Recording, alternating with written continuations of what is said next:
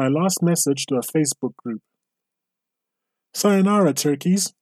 Just got back from my first ever Facebook ban. I'd been reported for bullying by two people purporting to be men. How anyone with a Y chromosome can feel bullied by mere words would have confused me a few years ago. Now, however, I understand that in the West, real men are thin on the ground. Or perhaps there's something in the water. I don't know. Anyway, I digress. These weedy little weasels should have been thrown out when admins looked at the messages and saw that both sides were trading insults.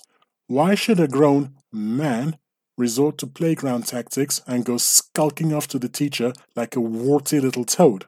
These fake men were always ready to insult me, but as soon as they found out that I give as good, or even better than I get, suddenly I am bullying them.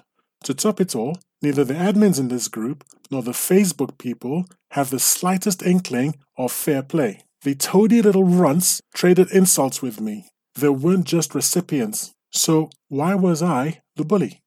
Because I was better at it? Does that make any sense? I know what Facebook wants. Facebook wants me to act like a weedy toad myself and to be the first to go running after mummy to snitch. Well, my generation of men, who are real men, would never do that. I am not a snitch, I have never been a snitch, and thanks very much, Facebook, but I'm not going to let you turn me into a snitch. Speaking of Facebook, if this nasty organization had existed back in the day, it would have warned us against trusting the writings of Galileo. Just as today's Facebook censors harangue their millions of its clients with unsolicited fact-checker nonsense, if Facebook had existed four hundred years ago in Galileo's day, it would have stated, false. Current data shows that the Earth is the center of the universe. Huh, so much for Facebook. Well, I joined this group to enter into debate so that my voice would be heard.